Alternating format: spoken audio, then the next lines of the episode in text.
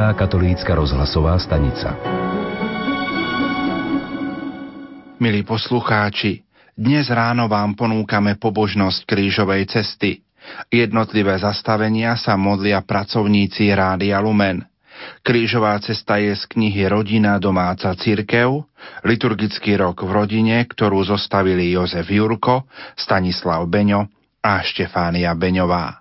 Nech sa vám príjemne počúva.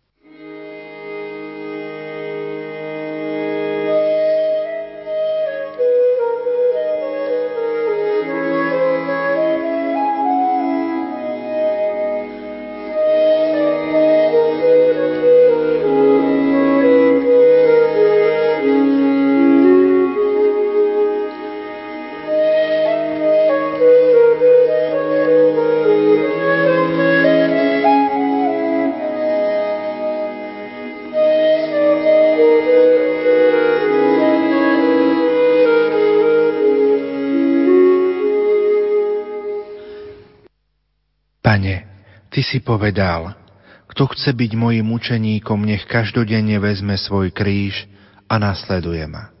V duchu každý z nás berie svoje ťažkosti a trápenia. Ochotne vykročíme za tebou. Otvor nám oči, dotkni sa našich srdc, aby sme videli a precítili veľkosť Tvojej lásky ku nám. Zo srdca nám je ľúto všetkých hriechov a previnení, ktorými ťa denne znova a znova pribíjame na kríž. Chceme povstať zo svojich hriechov, pomáhaj nám v tomto úsilí.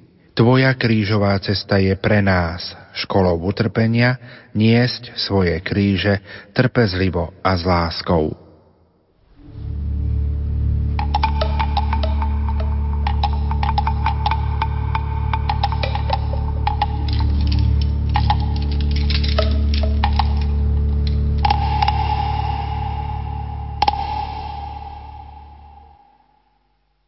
Zastavenie. Pán Ježiš je odsúdený na smrť.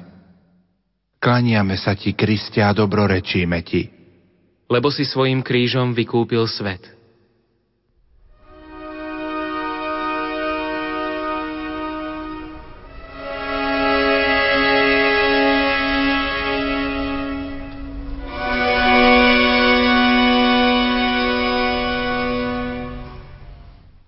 Ježiš stojí pred súdom. Tí, ktorí ho obvinujú, klamú. Súd ho však uzná vinným. Táto hrozná nespravodlivosť sveta musela hlboko zasiahnuť Kristovo srdce. V duchu si predstavujeme, ako by sme sa zachovali my, keby nás niekto nespravodlivo odsúdil. Vynaložili by sme všetko svoje úsilie, aby sme dokázali svoju nevinu. Ježiš mlčí, lebo dobrovoľne prijíma od nebeského Otca ortieľ smrti. Chce nás spasiť. Pane, nauč nás ochotne prijímať Božiu vôľu. Ukrižovaný Ježišu, zmiluj sa nad nami. Aj nad dušami vočistci.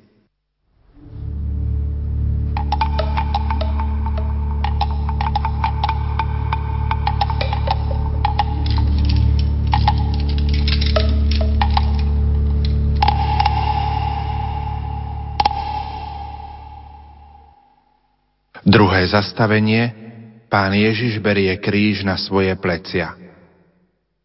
Klaniame sa ti, Kristia, a dobrorečíme ti. Lebo si svojim krížom vykúpil svet.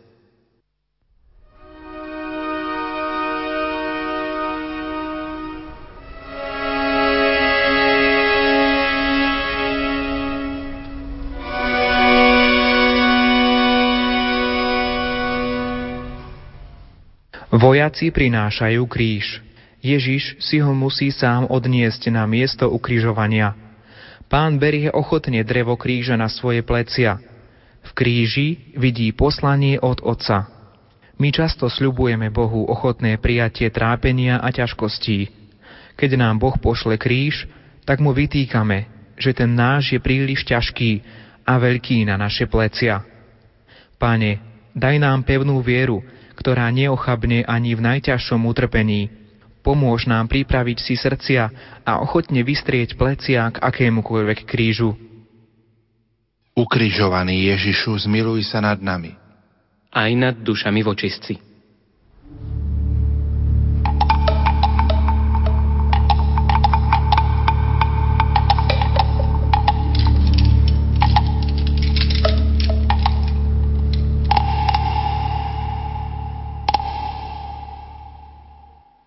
Tretie zastavenie. Pán Ježiš prvý raz padá pod krížom. Klaniame sa ti, Kristia, dobrorečíme ti. Lebo si svojim krížom vykúpil svet.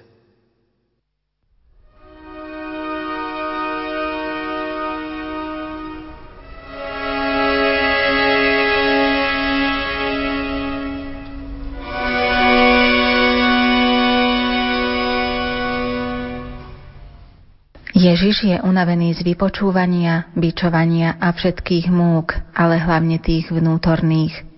Bolesť ho oslabila. Kríž, ktorý niesol, bol ťažký, preto prvýkrát pod jeho ťarchou padá na zem. Po chvíli sa vschopil, dvíha kríž a kráča ďalej. Kríž, ktorý nesie Kristus, je ťažký, ale on sa ho nevzdáva. Nesie ho ochotne ďalej v nás sa príliš často ozýva známe, ja už ďalej nevládzem, to sa nedá vydržať. Pane, daj nám Tvoju trpezlivosť a lásku k ťažkostiam. Ty nám nezazlievaš, keď ochabujeme, ale pomáhaj nám svojou milosťou znovu vstávať a kráčať ďalej. Ukrižovaný Ježišu, zmiluj sa nad nami. Aj nad dušami vočistci.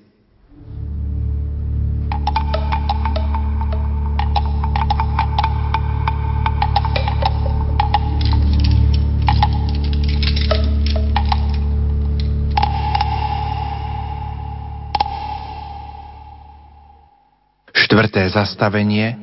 Pán Ježi sa stretá so svojou matkou. Klaniame sa ti, Kristia, dobrorečíme ti. Lebo si svojim krížom vykúpil svet.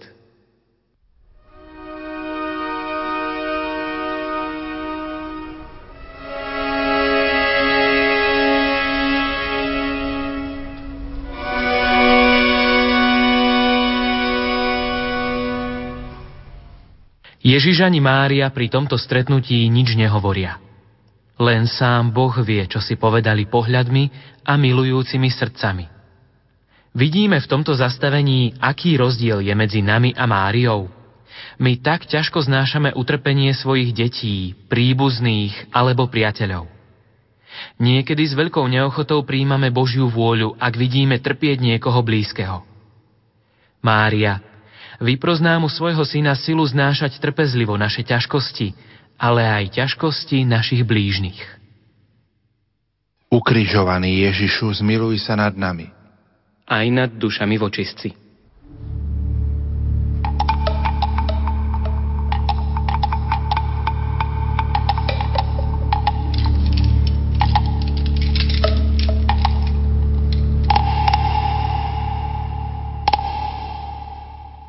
Piaté zastavenie.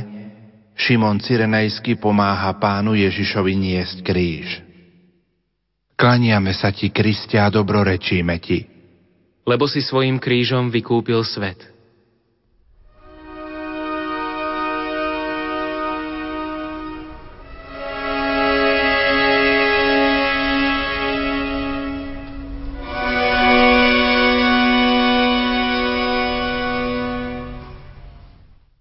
Ježiš je osamotený.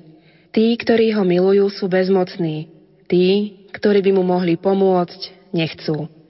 Vojaci vidia, že Ježiš už nevládze. Prinútia Šimona Cyrenejského, aby mu pomohol niesť kríž. Je unavený z práce na poli a teraz má pomáhať neznámemu odsúdenému. Spiera sa. Museli ho prinútiť. Pri tomto zastavení myslíme na časy opustenosti a osamelosti. Vtedy zostávame so svojimi ťažkosťami často sami. Druhí nám nerozumejú, nechcú s našimi problémami nič mať. Pane, daj nám silu vždy ochotne pomáhať všetkým ľuďom v ich bolesti a trápení. Dôverujeme Ti, že v našich krížoch a ťažkostiach nám pomôžeš a pošleš aj nám pomoc skrze našich blížnych. Ukrižovaný Ježišu, zmiluj sa nad nami aj nad dušami vočistci.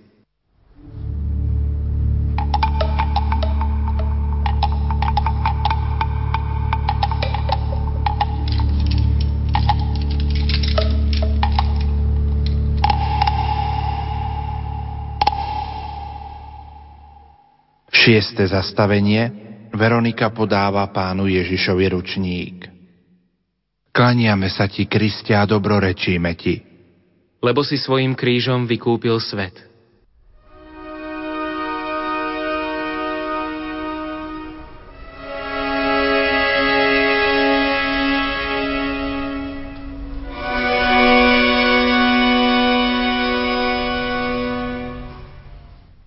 Ježiš kráča opustený. Je vyčerpaný na tele aj na duchu. Kríž ho stále viac tlačí. Z davu, z ktorého sála ukrútnosť, vychádza Veronika a podáva Ježišovi šatku, aby mu utrela skrvavenú tvár. Ježiš upriami svoju pozornosť na ňu a božsky sa jej poďakuje. Črty jeho tváre zostanú na šatke. Pane, nauč nás týmto zastavením všímať si potreby iných – nebyť ľahostajnými voči ľuďom okolo nás. S Tvojou pomocou chceme byť užitočnými a pomáhať im s láskou. Ukrižovaný Ježišu, zmiluj sa nad nami. Aj nad dušami vočistci.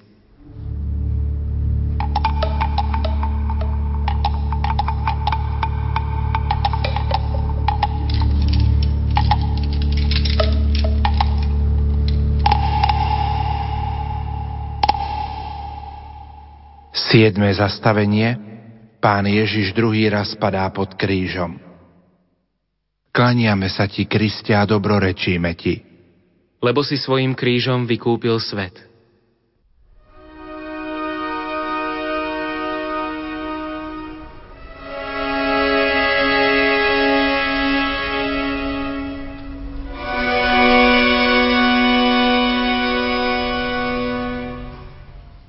Kto vie, aký úsek cesty pomáhal Šimon Ježišovi? Znovu vidíme Ježiša niesť kríž medzi neľútostným davom.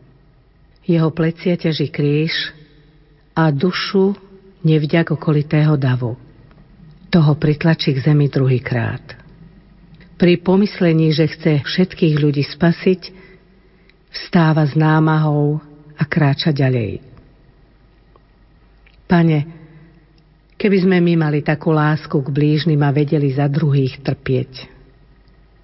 Keby sme vedeli obetovať svoje starosti, bolesti, smútky, neúspechy, námahy.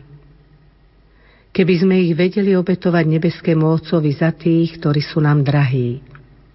Za rodičov, deti, súrodencov, kolegov v práci, za tých, ktorí sú v nebezpečenstve života, ktorí blúdia, žijú v hriechu.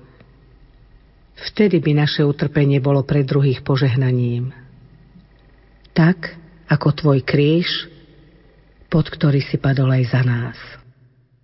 Ukrižovaný Ježišu, zmiluj sa nad nami. Aj nad dušami vočistci.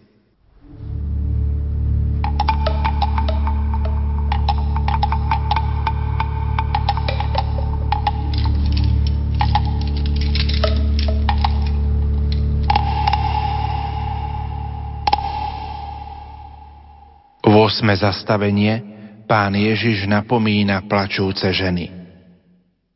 Klaniame sa ti, Kristia, a dobrorečíme ti. Lebo si svojim krížom vykúpil svet –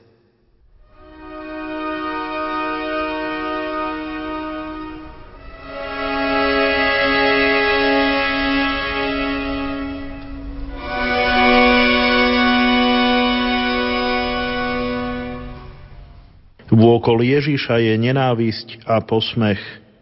Kráča v dave bezmocný. Všetko sa na ňom chveje od bolesti. Predsa sa otočí k plačúcim ženám. Pouča ich a láskavo napomína. Pane, chceme sa od Teba naučiť trpezlivo niesť svoje kríže a napomínať blížných s láskou. Aj keď okolo nás sú často ľudia neprajní, neochotný, bezcitný, nauč nás byť láskavými a dobroprajnými. Ukrižovaný Ježišu, zmiluj sa nad nami. Aj nad dušami vočistci.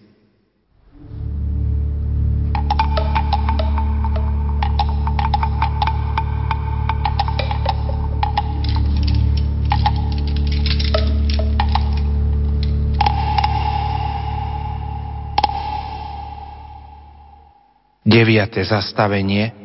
Pán Ježiš tretí raz padá pod krížom. Klaniame sa ti, Kristia, a dobrorečíme ti. Lebo si svojim krížom vykúpil svet –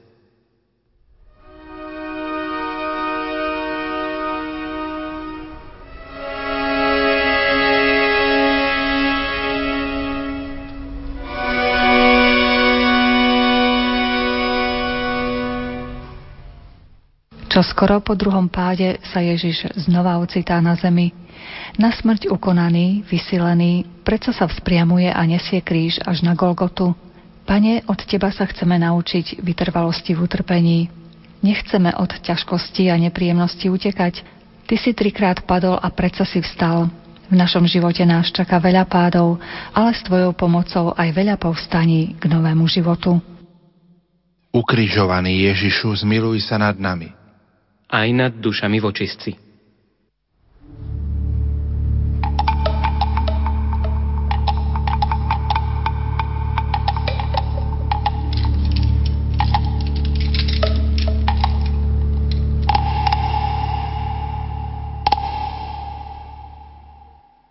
Desiate zastavenie pánu Ježišovi zobliekajú šaty.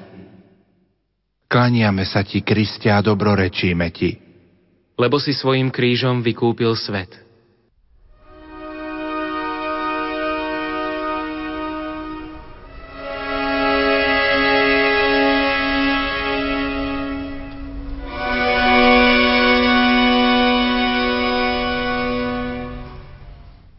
Ježišovi zobrali všetko, priateľov, slobodu a teraz aj šaty. Strhávajú ich z doráňaného tela nemilosrdne. Rany opäť krvácajú, Viac ako rany na tele, boli Ježiša vedomie, že je vystavený na pospa z pohľadu ľudí. Aj v tomto sa však podriaduje vôli Otca. Chce ju splniť do bodky. Pane, pripomeň nám túto trpkú chvíľu, keď nám svet cez filmy, knihy, obrazy, časopisy, reči bude chcieť siahnuť na našu čistotu. Ale aj vtedy, keď svojim oblečením budeme my pohoršením pre niekoho z okolia. Nech si práve vtedy spomenieme, koľko múk si musel pre nás trpieť pri strhaní šiat z Tvojho tela. Ukrižovaný Ježišu, zmiluj sa nad nami. Aj nad dušami vočistci.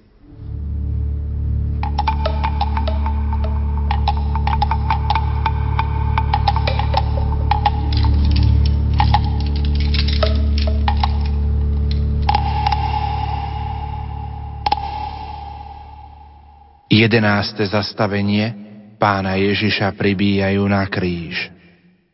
Klaniame sa ti, Kristia, a dobrorečíme ti. Lebo si svojim krížom vykúpil svet –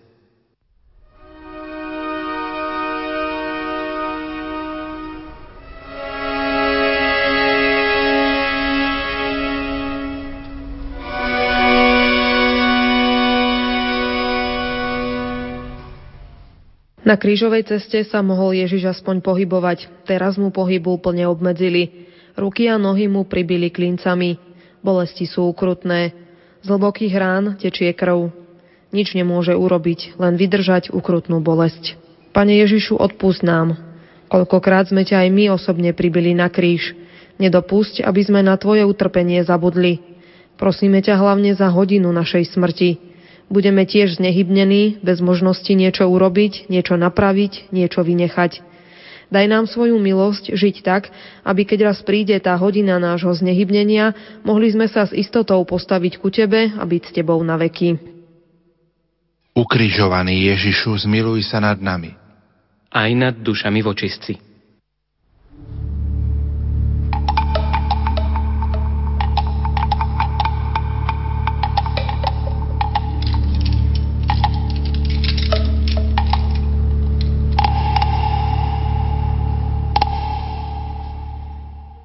12. zastavenie Pán Ježiš na kríži zomiera. Klaniame sa ti, Kristia, a dobrorečíme ti. Lebo si svojim krížom vykúpil svet –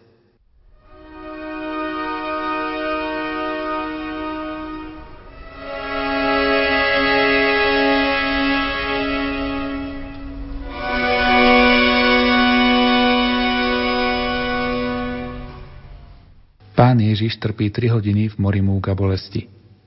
Čo vtedy prežíva, to žiadny človek nedokáže pochopiť. Doteraz aspoň pocitoval prítomnosť Otca. Teraz mu nikto nesmie pomáhať. Je sám s našimi hriechmi pred Božou spravodlivosťou. Jeho posledné slová sú Dokonané je. Pane, môj spasiteľ, Ty si nás vykúpil svojou smrťou na kríži. Z hĺbky svojho srdca Ti ďakujeme. Pri pohľade na kríž sa chceme učiť, ako máme znášať svoje vlastné kríže a utrpenie, ktoré nám Boh posiela. Ukrižovaný Ježišu, zmiluj sa nad nami. Aj nad dušami vočistci.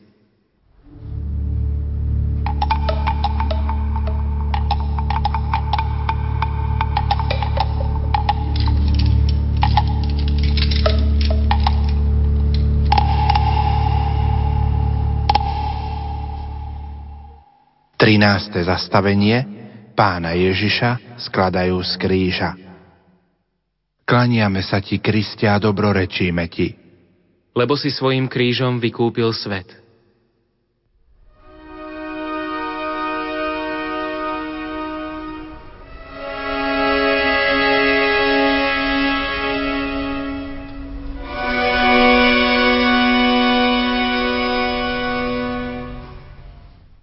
Ježiš je mŕtvy.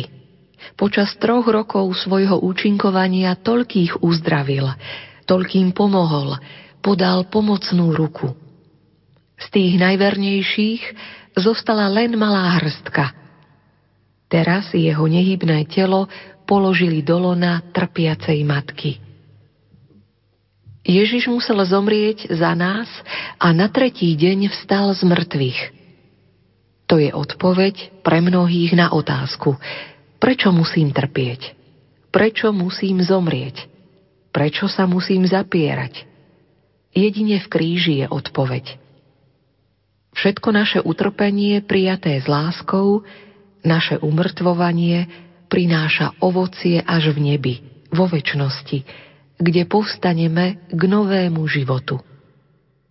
Ukrižovaný Ježišu, zmiluj sa nad nami aj nad dušami vočistci.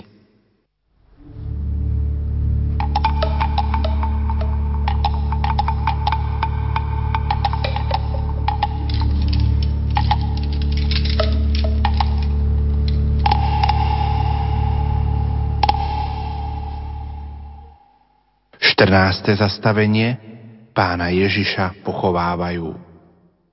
Klaniame sa ti, Kristia, dobrorečíme ti lebo si svojim krížom vykúpil svet.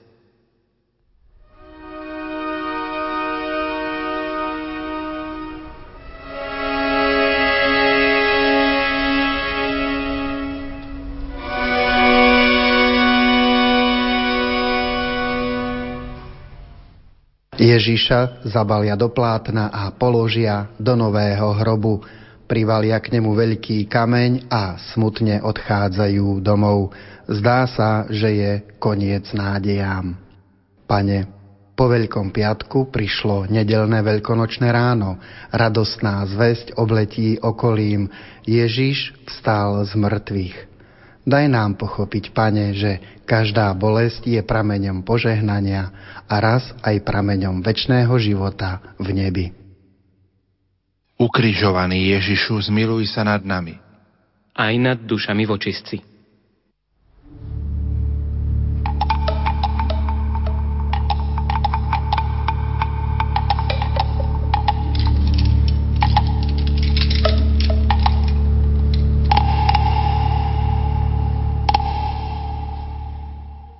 'Prešli sme s Tebou, Pane, Tvoju krížovú cestu. Chceme sa vrátiť do nášho každodenného života posilnení. Ty si nás naučil, že sa nemáme zdráhať prijať kríž, utrpenie, bolesť. Ukázala si nám, ako ich máme ochotne zobrať na svoje plecia a z ich niesť. Len tak nás čaká oslávenie v nebi. Amen.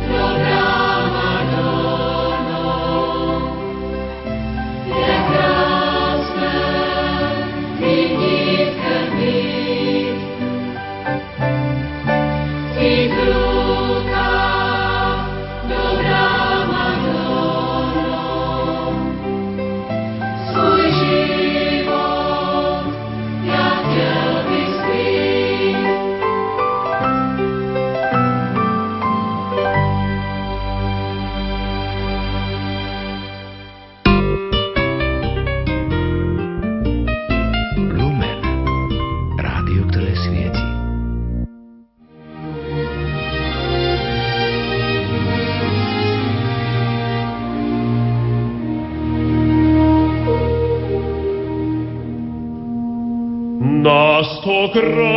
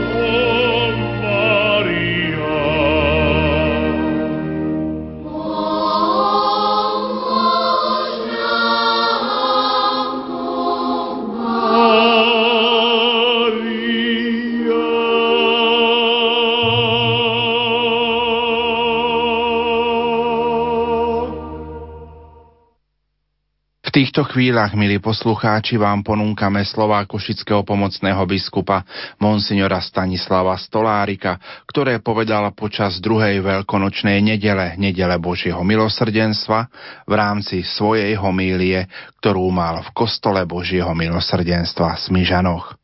Milí pútnici, ctitelia, ktorí oslavujete to hlboké a nádherné tajomstvo Božieho milosrdenstva, milé deti, milá mládež, všetkých vás v túto mimoriadnú nedeľu, lebo každá nedeľa Božieho milosrdenstva je mimoriadná tým, že znova môžeme dospieť ku svojej krstnej milosti, tak táto nedeľa je vždycky mimoriadná a zasluhuje našu pozornosť, ale predovšetkým vďaku voči Pánu Bohu.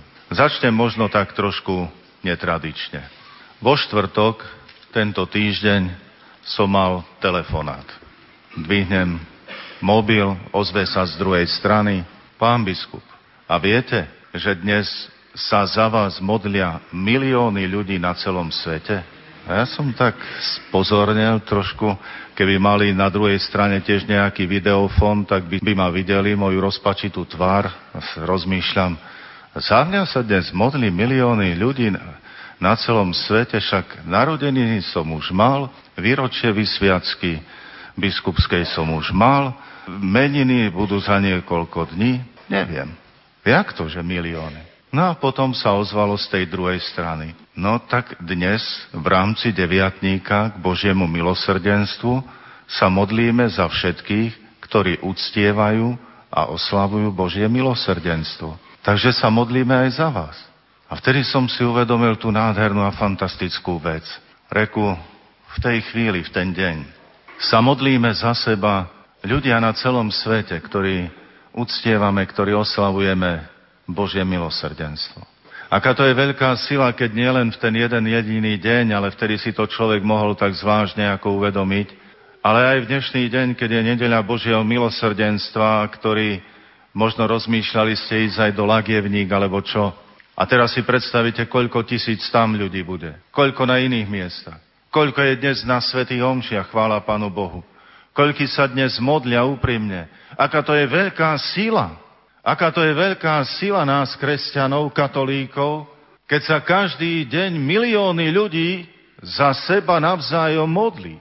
Milí bratia a sestry, len tu je tá otázka, či to vieme, tú veľkú sílu tohoto veľkého mlyna, či vieme túto obrovskú silu modlitby, či vieme zúžitkovať.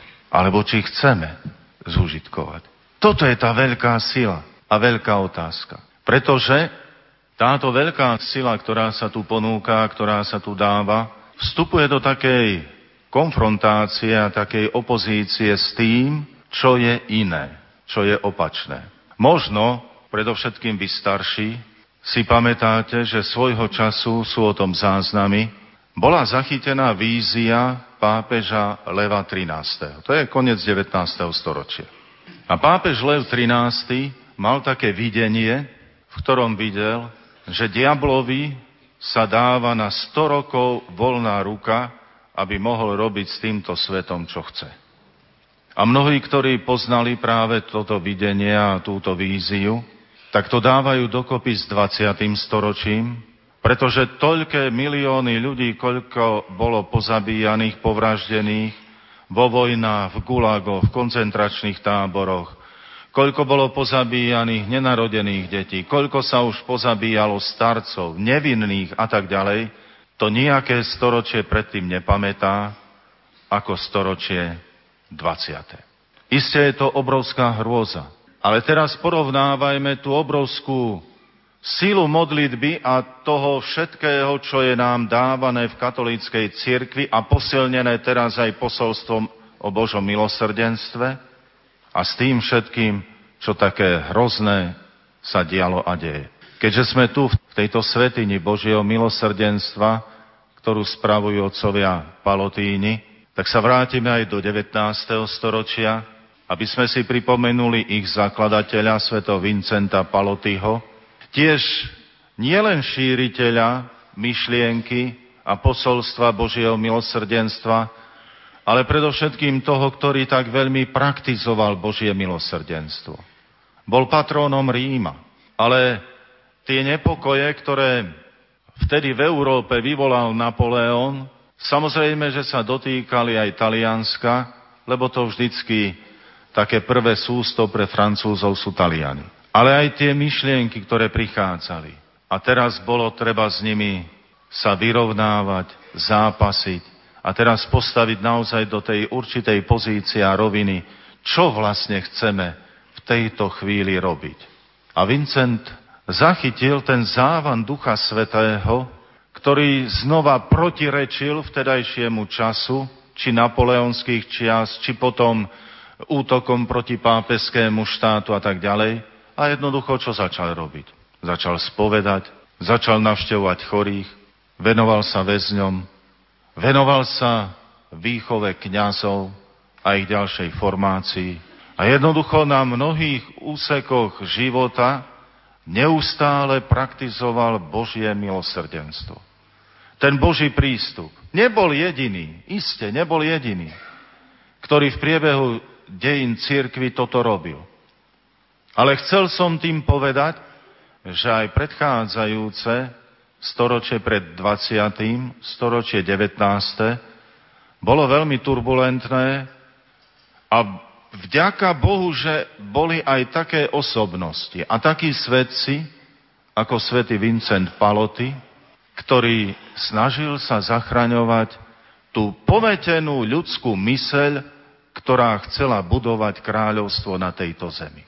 Ba dokonca išla tá pometená ľudská myseľ až tak ďaleko, že jeden z predstaviteľov vtedajšieho myslenia, Nietzsche, napíše ódu Radosť z toho Boh je mŕtvý. Oznamujem vám radosnú zväzť. Boh je mŕtvý. Nezávisle na sebe, do tej istej atmosféry ľudského pometenia adresuje svoje slova Dostojevský a hovorí, ak je Boh mŕtvý, potom je všetko dovolené. A vlastne obidvaja títo mysliteľia predznamenali to, čo bude v 20. storočí. Boh je mŕtvý a všetko je dovolené. Poďme sa zabíjať. Poďme sa zabíjať. Človek všetko vsadil na to, aby sa rozmohla technika, aby vznikali vynálezy, ktoré same o sebe nie sú zlé, ani samotné bádanie, pochopiteľne. Ale už blahoslavený pápež Ján Pavol II, kde si na začiatku v svojej encyklike Redemptor hominis už tam hovorí to, čo Benedikt XVI nám niekoľkokrát opakoval, keď nám povedal, to, čo ľudia vytvorili, to, čo máme k dispozícii, toho sa teraz ľudia obávajú a vyvoláva to strach. A naozaj, všetka tá technika, ktorá bola na najvyššej úrovni, sa použila na zabíjanie ľudí. To bolo 20. storočie. A človek žije v strachu. Žije v značnej beznádeji. Čo to všetko ešte nás čaká? A zvlášť teraz, keď mnohé sociálne istoty sa vytratili, keď nie roboty, keď kde kto zľava, sprava, z hora, dola ponúka všelijaké mesiánske vízie a hovorí, toto vás zachráni a prejdú 4 roky a my znova vidíme, že sme boli tam, kde sme a že tí, ktorí sľubovali, len sľubovali. A tak čo sa máme chytiť? Čo máme mať pevné v rukách? Nemôže byť človek postavený na miesto Boha. Človek nemôže byť Bohom, ale bohužiaľ človek sa za Boha vyhlásil. Krásne v jednej meditácii nad Evangeliom svätého Marka to hovorí emeritný pápež Benedikt XVI v príbehu o vinici. Hovorí, to vinicov je aj dnešný svet, teda tá opísaná udalosť sa nevzťahuje len na vtedajší čas. To vinicov je aj dnešný svet. A dnešný svet sa rozhodol zabiť, zabiť majiteľa vinice a povedal si, toto je moja vinica. My Boha nepotrebujeme. Poďme ho zabiť. Poďme ho zničiť a budeme si s vinicou tohoto sveta gazdovať sami. A samozrejme mnohé takéto akcie a iniciatívy Potom prechádzajú do ľudských sklamaní, do ľudských nešťastí, pretože všetky tie vízie, ktoré sú stavané proti prirodzenému poriadku, proti prirodzenému poriadku, ktorý dal Boh tomuto svetu a pre človeka, a ktoré poznáme aj z desatora, ak sa raz stavia niečo proti tomu, všetko sa zrúti. Nech mi tá babylonská väža bola akákoľvek široká a vysoká. Nech mi bala akékoľvek pevné múry, zrúti sa. A čo je ešte horšie, nielen, že sa zrúti, ale pometenie myslí, ľudských myslí dosiahne ešte vyšší vrchol. To je ten Babylon, ktorý bohužiaľ človeku odoberá všetku nádej a zmysel života a vnáša do ľudského života trápenie. Ako silno muselo pôsobiť to posolstvo, ktoré sa dávalo v Favstíne koncom 30. rokov minulého storočia a ktoré sa muselo silno, silno predierať, aby uzrelo svetlo sveta, až musel prísť pápež blahoslavený Ján Pavol II aby v plnosti sa zaskvelo. To je tak, jak tu s našim počasím. Nie a nie, aby tá jar prišla. Už mnohí sú aj sklesli, aj zdeptaní, bo nie a nie, aby to slniečko vyšlo. A to všetko, to celé prostredie, tá celá atmosféra aj vtedajšieho času, vtedy, keď už vrcholili prípravy na druhú svetovú vojnu a už besnela potom druhá svetová vojna, tam začalo klíčiť to posolstvo. To posolstvo, ktoré ešte nemohlo sa rozrásť, lebo prišli aj komunistické časy. Prišla aj nejaká vnútorná skúmacia komisia a opozícia. Ale všetko, čo je dobré, sa rodí tak. To, čo je pojašené, to väčšinou veľmi rýchlo vytriskne. Ale to, čo je dobré, to potrebuje čas. Aj preveriť, aj odskúšať, ale potom človek vie, že sa toho môže veľmi pevne držať a ísť ďalej. Teda do tohoto sveta, takto zneisteného, na jednej strane sveta, kde stále počúvame, aký je človek dokonalý, čo všetko človek zvláda, v tej chvíli nechcem žiaden výdobytok ľudského umu nejako zneistiť alebo odmietnúť. Aj táto stavba tohoto nádherného chrámu je predsa prejavom ľudského umu a Božieho požehnania. Ale sú veci, ktoré chcú ísť bez Božieho požehnania a končia katastrofálne. Aj keď si to niekto na počiatku myslí, že to pravda nie je. Je a bude. Teda ako nádherne do tohoto posolstva potom vstupuje naozaj to posolstvo o Božom milosrdenstve. Ale teraz pochopiť, pochopiť človeče, Nemáš inú šancu, je zachytené v posolstve, ktoré zachytila sveta Faustína. Svet nemá inú nádej, iba v Božom milosrdenstve. Ak svet nepríjme Božie milosrdenstvo, nezachráni sa. Viete, a my v tejto chvíli stojíme ako ten akože neveriaci Tomáš a sa tak staviame, jak také malé, rozmaznané deti na zadné a hovoríme, pokiaľ neuvidím, neuverím. Neuverím, že Božie milosrdenstvo môže byť záchranou pre svet. Veď toľkí politici sa stretávajú na najvyšších i všelijakých úrovniach. Toľké peniaze idú do zbraní, do všeličoho ďalšieho. Ak tu nepomôžu tieto iniciatívy, jak môže pomôcť Božie milosrdenstvo? Pre mnohých ľudí je to také čosi nepochopiteľné, taká idea, taká chiméra, také čosi vymyslené, ale že by toto bolo reálne. No dobre, ale to prichádza od pána Ježiša. Od toho pána Ježiša, ktorý sa postavil pred apoštolov. Od toho Ježiša, ktorý sa postavil pred Tomáša. Tomáš, vlož ten prst. Vlož tú ruku a už nebuď neveriaci, ale veriaci. A pozrite, tento Tomáš v tej chvíli už nie je ten, ktorý zostáva akože neveriaci.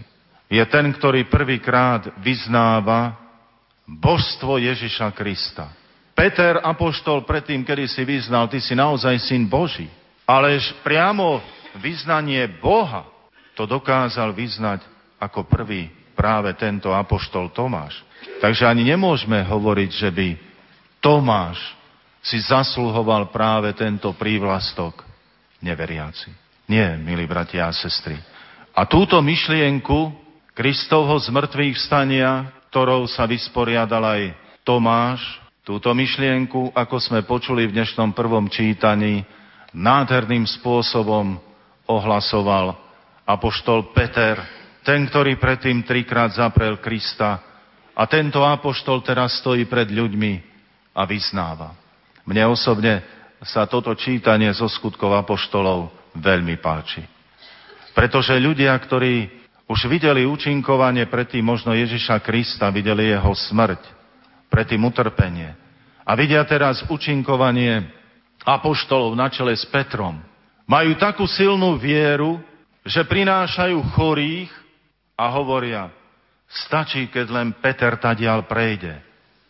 A jeho tieň nech sa dotýka našich chorých a našich ubolených duší. A stačí, aby ten tieň prešiel a ľudia budú uzdravení. Ale to nie je znova nejaká fantasmagória. To je to, čo ľudia verili a prinášali týchto chorých a oni boli uzdravení. A tak sa aj my môžeme dívať, ktorí sme ešte generáciou Jana Pavla II. za tých 27 rokov, keď sme aspoň do jeho tieňa sa mohli postaviť, do tieňa jeho modlitieb, učenia, prítomnosti. Aj tu, keď bol na Slovensku alebo v Poľsku a mohli sme byť v jeho tieni. Koľko týchto uzdravení bolo, vnútorných, posilnení, povzbudení. Aký je to ohromný prejav Božieho milosrdenstva, keď cez Petra svojho času znova sme sa tisli do jeho tieňa a boli obavy, čo bude po Jánovi Pavlovi II. A prišiel Benedikt. A znova koľko, koľko posilnení sme v jeho tieni čerpali. A ako nás prekvapil, keď zrazu povedal, že odstúpi. No my znova prežívame historické chvíle. Sme svetkami posolstva Božieho milosrdenstva, ako sa predralo na svet, 600 rokov nebolo toho, že by pápež odstúpil a nebolo toho, že by sme videli, že by sa dvaja pápeži stretli. A vidíme to. To sú pre nás historické chvíle. A sme sa tak obávali, na čo bude. No a ohlásili konkláve. A tu už, keďže novinári za to sú len platení, aby vymýšľali, no tá vymýšľali, kto bude pápež. No a tí, ktorí to mali na pleciach, taký kardinál Schomborn, sa pobral do Asízy. Pobral sa do Asízy na miesto svätého Františka z Asízy, aby tam sa modlil a prosil Ducha Svetého, aby videl správne a dal správne svoj hlas. A teraz príde do Asízy, tam sa modlí a zrazu pozrie vedľa seba a vidí iného kardinála. Kardinála z Rio de Janeiro, arcibiskupa Šerera pozrú na seba, prekvapení jeden i druhý, a zrazu zo Šonborna tak nejako vytriskne taká akademická otázka. Alebo konštatovanie. Ale však doteraz ešte nebol František. No a potom, keď konkláve skončilo a bol zvolený František, ta len tak na seba pozreli a sa usmiali. A tento František pokračuje v týchto stopách. A znova chceme byť v jeho tieni. Znova chceme byť v jeho blízkosti. A keď sa chceme v tomto tieni a blízkosti aj skrze jeho osobu znova obživiť tým tieňom Božieho milosrdenstva, tak počujme, čo povedal pri modlitbe Aniel Pána 17. marca. Práve svätý otec František a sa veľmi teším, že dnes je to už na mnohých miestach citované práve v dnešnú nedeľu. Začal svoj príhovor takto. Chcem vás dnes všetkých pozdraviť. Teším sa, že tak môžem urobiť v nedeľu, v pánov deň. Toto je pre nás, kresťanov, pekné a dôležité. V nedeľu. Stretnúť sa v nedeľu. Pozdraviť sa navzájom porozprávať sa, ako to robíme teraz, tu, na námestí. Toto námestie vďaka médiám dostáva celosvetové rozmery. dnešnú piatú nedeľu v pôstnom období pokračoval svätý otec František. Evangelium predstavuje príbeh cudzoložnej ženy, ktorú Ježiš zachránil od trestu smrti. Ježišov postoj uchvacuje. Nepočujeme slova opovrhnutia, nepočujeme slova odsúdenia, ale iba slova lásky, milosrdenstva, ktoré pozývajú k obráteniu a to slova ani ja ťa neodsudzujem, choď a už nehreš. A svätý otec František pokračuje ďalej. To sú tie nádherné slova, ktoré odvtedy, chvála Pánu Bohu, x krát už boli citované. Bratia a sestry, Božia tvár je tvárou milosrdného Otca, ktorý je stále trpezlivý. Uvažovali ste nad Božou trpezlivosťou? Nad trpezlivosťou, akú má s každým z nás? Toto je jeho milosrdenstvo. Viete, keď dostávam ako kňaz, alebo teraz ako biskup, často otázku, jak sa Pán Boh na to všetko môže dívať? Na hriech taký alebo taký. Viete, ak zvyknem odpovedať? Keby Pán Boh nebol trpezlivý, kto by chodil ešte po ulici? Ta nikto. O keby nás po prvom hriechu Pán Boh skáral, tak kto by chodil po ulici? Všetky domy by boli prázdne. A František, jak nám to krásne hovorí, Boh je trpezlivý. Nikdy sa neunaví, aby nám odpustil. Má s nami trpezlivosť, chápe nás, načúva nám. Keď sa k nemu vieme vrátiť s kajúcim srdcom, teda nie z vypočítavosti, s kajúcim srdcom. Veľké je Božie milosrdenstvo, píše sa v žalme. V týchto dňoch pokračuje ďalej svätý otec František a s takým úsmevom, s takým určitým nadľahčením. V týchto dňoch som mal možnosť čítať knihu kardinála Kaspera, dobrého teológa, o milosrdenstve. Veľmi sa mi páčila. Ale nemyslíte si, že teraz robím reklamu svojich kardinálov. A František pokračuje. Veľmi sa mi páčila, veľmi. Kardinál Kasper napísal, že pocítiť milosrdenstvo mení všetko. Opakujem znova tú vetu. Pocítiť milosrdenstvo mení všetko. Keď človek zachytí ten dotyk Božieho milosrdenstva, môže ostať ľadom. Ten Boží dotyk nerozpustí ten ľad, ktorý môže byť v srdci človeka.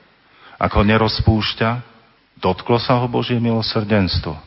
Alebo tam boli stále ešte veľmi mocné zábrany, ktoré nechceli pustiť to Božie milosrdenstvo do srdca.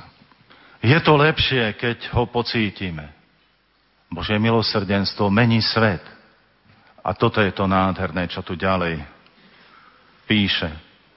Trocha milosrdenstva urobí svet menej chladným a viac spravodlivým. Potrebujeme lepšie pochopiť toto milosrdenstvo toho milosrdného Otca, ktorý má veľa trpezlivosti.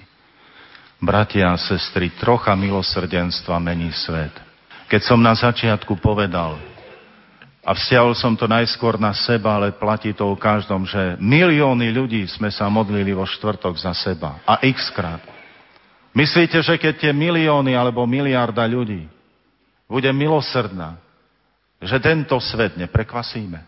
Keď otec, mama, manžel, manželka, v škole, na pracovisku, budeme k sebe ohľadu plno ľudský, milosrdný, myslíte, že sa nebude meniť svet? Hovoríme o svetom otcovi Františkovi a znova nám kde kto podsúva z hora dola, že čo všetko sa od neho očakáva, aby sa zmenilo.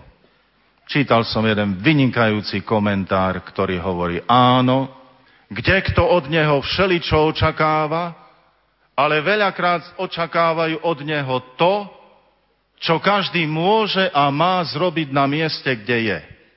Hej, to teraz tak nadľahčím a poviem.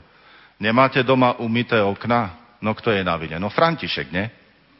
Ale my sme sa už nechali posunúť do tej pozície. Tak kto má poumývať okna? A kto má dávať to milosrdenstvo v rodine, v škole, na pracovisku, pri cestovaní? Kto? Zás bude na vine František. Takže my máme urobiť to, čo je treba. No a potom je taká zaujímavá príhoda, ktorú tiež spomína ešte ako biskup z Buenos Aires, keď mali slúžiť sveto omšu a vyslúžiť birmovku, vstáva zo spovednice a prišla za ním staršia pani, veľmi pokorná, asi 80 ročná, a hovorí svätý otec, no pozrel som na ňu a hovorím, babička, teda u, u nich sa tak hovorí, chcete sa vyspovedať? Teda tým je, ako by chcel povedať. Tá zešibula doteraz. No. Jednoducho, chceš sa vyspovedať? Odpovedala áno. No ale keď ste nezhrešili, začne tak trošku krútiť František, hej? A ona odpovedala, no všetci máme hriechy. No a František ešte skúša inú šancu. A čo keď vám pán Boh neodpustí? Pozrela na ňo a hovorí, pán Boh odpúšťa všetko, povedala s istotou. Ale ako to viete, pani, že pán Boh odpúšťa všetko? No, ak by pán Boh všetko neodpustil, potom by svet neexistoval. No, milí bratia a sestry, nenadarmo potom jej František položil takú akademickú otázku. A to vy ste študovali na Gregoriáne, teda tej najznámejšej univerzite v Ríme, v pápeskej, že takú múdrosť z Ducha Svetého dokážete povedať. A to vidíme všade. Tam, kde nie odpustenia, tam sa všetko rúca. A tam, kde prichádza odpustenie, tam sa na novo buduje. A tu znova pápež opakuje, Boh sa nikdy neunaví, aby nám odpustil. Problém je v tom, že my sa unavíme prosiť. Nikdy sa neunavme. A tá záverečná veta vtedajšieho príhovoru, no to je prenádherná.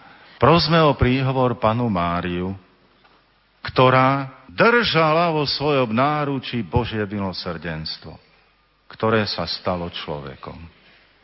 Držala v náručí Božie milosrdenstvo. Nosila pod srdcom Božie milosrdenstvo. Držala ho v náručí. Hýčkala ho ako svoje dieťa. Božie milosrdenstvo. To je tak nežne povedané, tak pekne, že tu naozaj každé ľudské srdce sa musí rozmraziť. O týždeň na to znova sa vracia k tejto téme, pretože je to téma Evanielia o Judášovi, ktorý kritizuje rozhodnutie Márie, Lazárovej sestry, keď chce Ježišovi umyť nohy a pomastiť vzácnou masťou. Ježiš zareagoval na Judáša, ale pápež vystihuje a hovorí, Ježiš mu nepovedal, že je zlodej, aj keď vedel, že kradol. Znova prejavil trpezlivosť. A svätý Otec dodal, keďže sa jednalo o Veľký týždeň. Bolo by dobre uvažovať v tomto svetom týždni nad Božou trpezlivosťou. Aj v úrivku z Izaiáša, alebo ešte dodal, nad trpezlivosťou, ktorú má pán s našimi slabosťami, s našimi hriechmi. Koľko trpezlivosti má s nami. Robíme veľa vecí, ale on je trpezlivý. Ďakujem, ďakujem ti, pane, za tvoju trpezlivosť. No, milí bratia a sestry, toto je taká katechéza, ktorú nám dáva pápež a my môžeme byť v jeho tieni. On prechádza týmto tieňom aj cez tieto slova. A nám sprítomne ten ozdravujúci, otepľujúci, oživujúci tieň Božieho milosrdenstva. Sme Tomášovia v tej prvej fáze, pokiaľ neuvidím, neuverím. Alebo sme už tými Tomášmi v tej druhej fáze, keď padáme na kolená a hovoríme Pán môj a Boh môj. Keď hovoríme Ježišu, dôverujeme Ti. Milí bratia a sestry, znova si uvedomme tú veľkú silu našej vzájomnej modlitby. Zároveň si však uvedomme, že aj trocha milosrdenstva mení svet. Znova si uvedomme, že praví ctiteľi a oslavovatelia Božieho milosrdenstva, keď hľadajú získať odpustky, vedia, že každý deň treba vniesť, priniesť aj dobrý skutok, do prostredia, kde žijeme. A ten dobrý skutok môže byť veľmi rozmanitý, rôznorodý, ale obohacujúci. A tak buďme naozaj tými, ktorí v tej veľkej láske, ale vďačnosti, láskavej vďačnosti voči milosrdnému Bohu. Chceme byť tými, ktorí chcú byť takou predlženou rukou tohoto Božieho milosrdenstva. Nech to bol svätý Vincent Paloty, nech to bola sveta Faustína, nech to bol blahoslavený pápež Ján Pavol II, nech to je emeritný pápež Benedikt XVI, nech je to terajší svätý otec František, nech je to každý, Marta, Mária, Anna, Ján, František, každý. Každý sme tou predlženou rukou Božieho milosrdenstva v dnešnom svete a svet sa bude meniť k lepšiemu. Amen.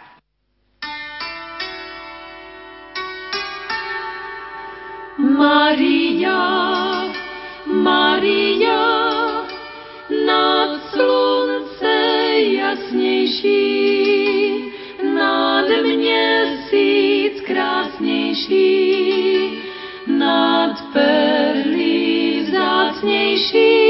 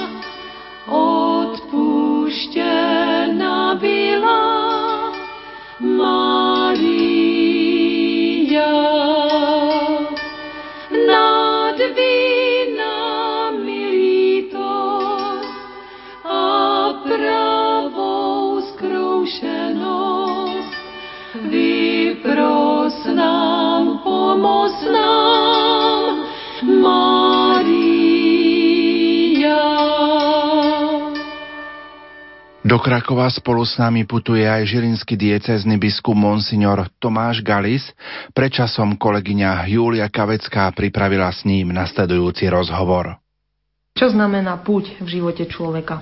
Púť v živote veriaceho človeka môžeme povedať, že vždy bola takou významnou udalosťou, lebo ona, môžeme povedať, že vychádza z viery. Keď človek prejavuje svoju vieru, ale zároveň je to aj ako pripomína to osobnú cestu človeka po stopách Ježiša Krista, lebo aj my tak putujeme. Či už sú to tie miesta, kde pán Ježiš, napríklad Jeruzalem alebo Svetá Zem, alebo potom aj na Marianské putnické miesta, alebo na iné, ktoré sa niečím vyznačili aj svetých, apoštolov a tak. A je to ako vyjadrenie, chápalo sa to naše putovanie ako cvičenie sa v askéze. Púť bola vždy spojená s tým, že človek si vykonal sviato zmierenia, čiže ľutoval svoje hriechy, ktoré vyznal vo sviatosti zmierenia, prijal Eucharistiu a pretože tam bola aj nejaká tá vigília, tam boli aj nejaké tie pobožnosti, čiže tým ako by sa tak disponoval na obnovu srdca, že je ochotný pre to, čo si urobiť. Na púť si nemohol zobrať komfort. Na púť sa ide len s tými najnutnejšími prostriedkami. Čiže je to aj ako vyjadrenie toho, že je naozaj ochotný meniť svoj život prostredníctvom toho bdenia, pôstu, lebo však bolo to spojené aj s tým. A potom modlitbami a prijatím sviatosti sme sa ako pútnici snažili, aby sme aj tak na tej ceste kresťanskej dokonalosti s pomocou Božej milosti pokročiť, napredovať, aby sme sa stali aj my takými zrelými kresťanmi. Takže putovanie v živote človeka naozaj, veriaceho človeka, má dôležité miesto aj v dnešnej dobe. My budeme v maji putovať do Krakova, do Lagievni, kde je také centrum Božieho milosrdenstva. Tak aký význam má Božie milosrdenstvo v živote človeka? Božie milosrdenstvo, terajší svätý otec František hovorí, že to je veľká a hlboká Božia láska k nám. Čiže to, my si to tak ako si málo uvedomujeme, ale on to mnohokrát zdôrazňuje práve na príklade toho milosrdného otca. Keď otec povie, daj mi svoj majetok, všetko odchádzam. Ten druhý, hoci zostáva doma, ale tiež akoby srdcom nie je s otcom, nie je s ním. A on hovorí, že to fascinujúce je práve táto otcová láska, že je to láska, ktorá sa nikdy nezmenší. Pred nikým nezavrie dvere, a naopak, ešte stále čaká že je otvorená. Vždy, ako by sme mohli povedať, že nás drží za ruku, podporuje nás, pomáha nám vstať, vedie nás, ubezpečuje, neboj sa, ja som s tebou. Čiže myslím, že toto je práve to, že v minulosti isté, veď stále sa hovorí o Božom milosrdenstve, počnúc cez žalmy vo Svetom písme mnohokrát, ale dá sa povedať, že naozaj až v tom minulom storočí, práve už cez Svetu Faustínu a potom Jan Pavol II, ktorý je blahoslavený a ktorý práve zriadil ako aj druhú veľkonočnú nedelu, tak ako si to prijal Ježiš, ako nedelu Božieho milosrdenstva. Čiže odvtedy môžeme povedať, že možno to polstoročie dozadu je také už, ako si viac si človek uvedomuje práve to Božie milosrdenstvo. Možno aj preto, že boli tu dve svetové vojny, bolo tu veľa takého toho, tej zloby, tej nevraživosti a kde človek si sám ako si nevie rady. Takže práve tu prichádza akoby nebo nám v ústrety a chce ukázať na to Božie milosrdenstvo, ktoré skutočne chce, chce sa nám dať. Tento rok bude mať naša púť tému Viera je poklad života, tak prečo by mala byť viera pokladom nášho života? Každý dar pre niekoho môže byť aj poklad. A viera je darom. Nemôžeme sa o to pričiniť my sami. Čiže keďže je darom, je darom Boha, na druhej strane je aj hlboko ľudským a slobodným úkonom. Čiže, lebo to aj ja musím urobiť. Ja ten dar, a keby som neprijal, tak e, vlastne no, nebude pre mňa čosi vzácne. Hej? Ale tým, že ho príjmam, tak pre mňa sa stáva naozaj tým pokladom, čím si vzácným, prečo som ochotný potom urobiť aj ďalšie kroky. No a práve to, že dôverujem Bohu a súhlasím s pravdami, ktoré On nám zjavil, vo svojej láske, vo svojom milosrdenstve. A toto neodporuje ani slobode, lebo sme stvorení ako slobodní však, aby, že sa môžeme rozhodovať, ale ani rozumu človeka. To je veľmi dôležité. Takže viera, ktorú my máme prežívať, tak ako to aj hovorí aj katechizmus, že to je súhlas, keď naša myseľ a naše srdce hovorí Bohu svoje áno, dávam ti.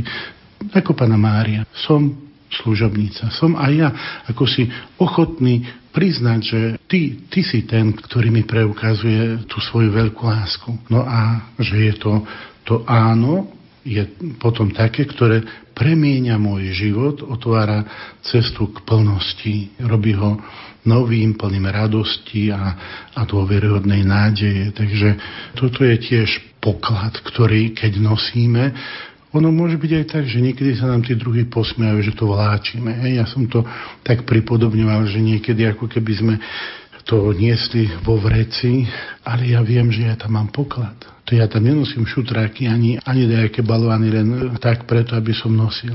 Ale tam je môj poklad. Hej. A vtedy, keď sa aj druhí možno posmievajú, keď to nechápu, tak ja viem, že to je to, čo viem, prečo žijem, pre koho žijem. My práve teraz prežívame rok viery a rok svetých Cyrila a metoda, tak ako by sme v tomto období si mali, akými prostriedkami posilniť našu vieru?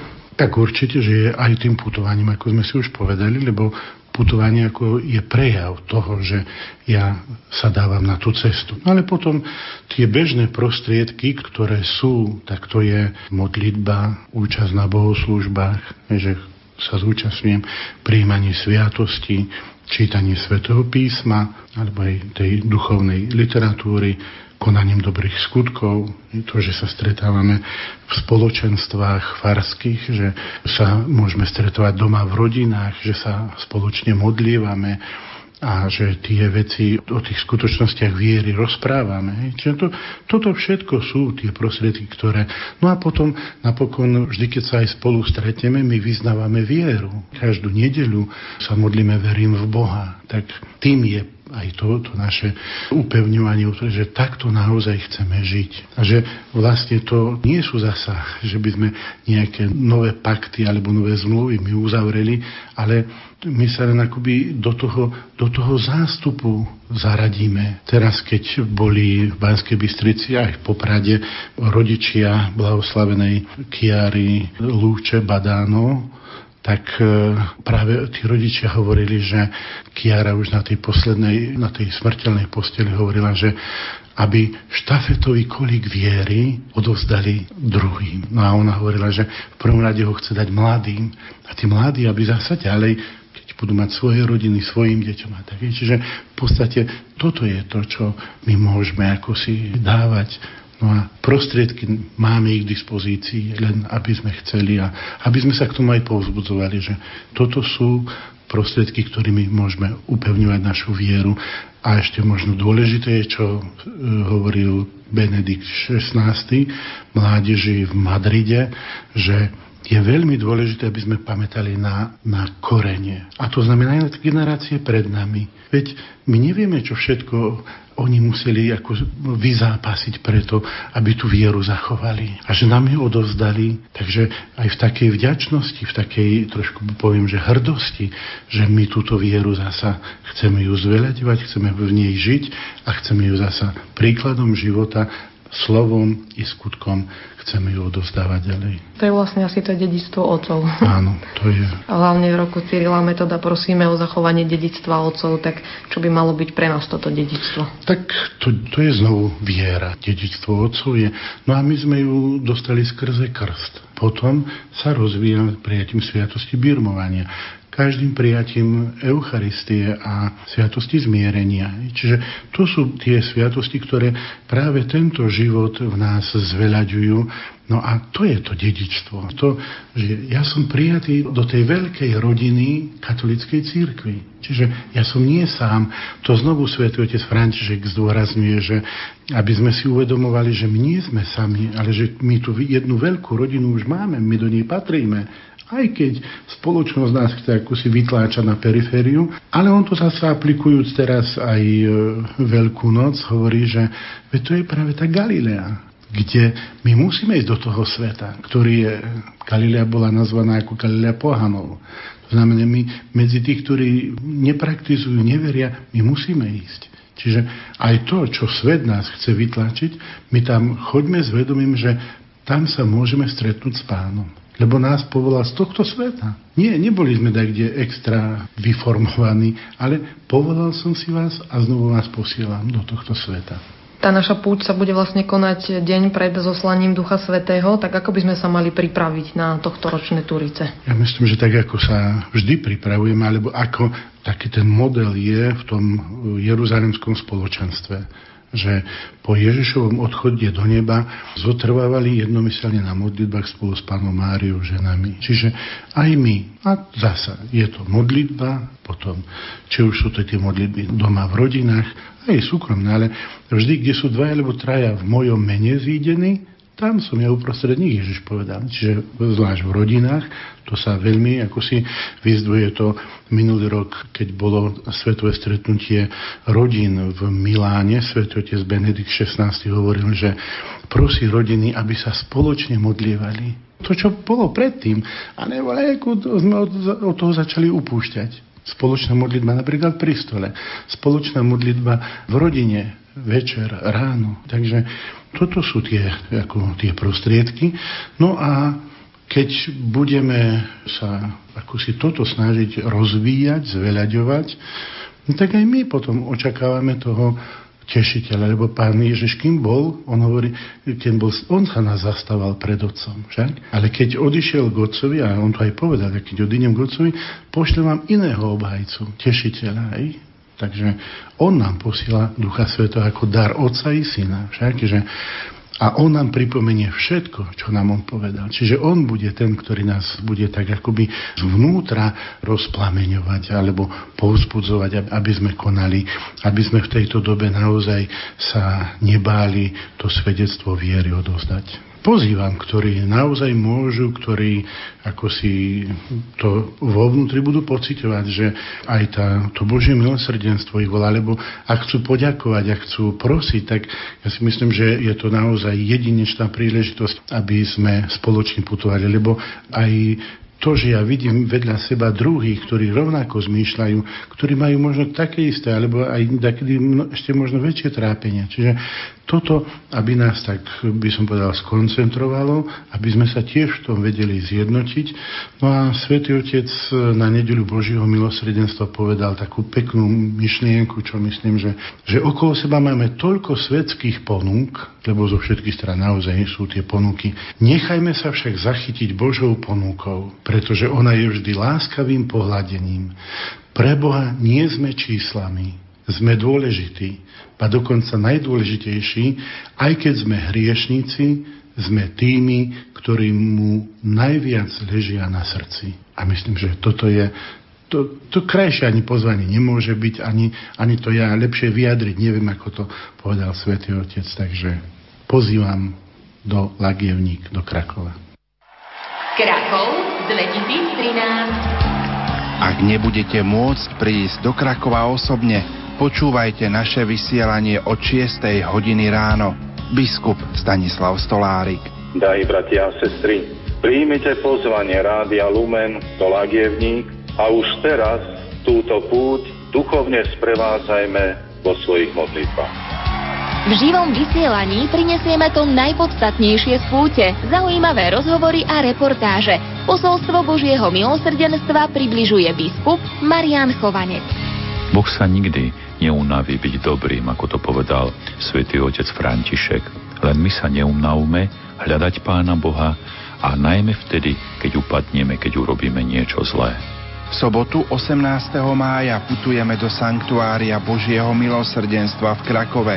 K počúvaniu alebo k putovaniu pozýva arcibiskup Bernard Bober. Istotne treba ísť na tieto miesta, ktoré sa už stávajú svetovým miestom, lebo tieto miesta ponúkajú naozaj silné také vnútorné povzbudenia a pritiahnutie práve k Bohu ešte viac, pretože nič inšie nepotrebujeme ako byť v jednote s Bohom. Zažitok práve spoločenstvo v Krakove aj cez naše vysielanie.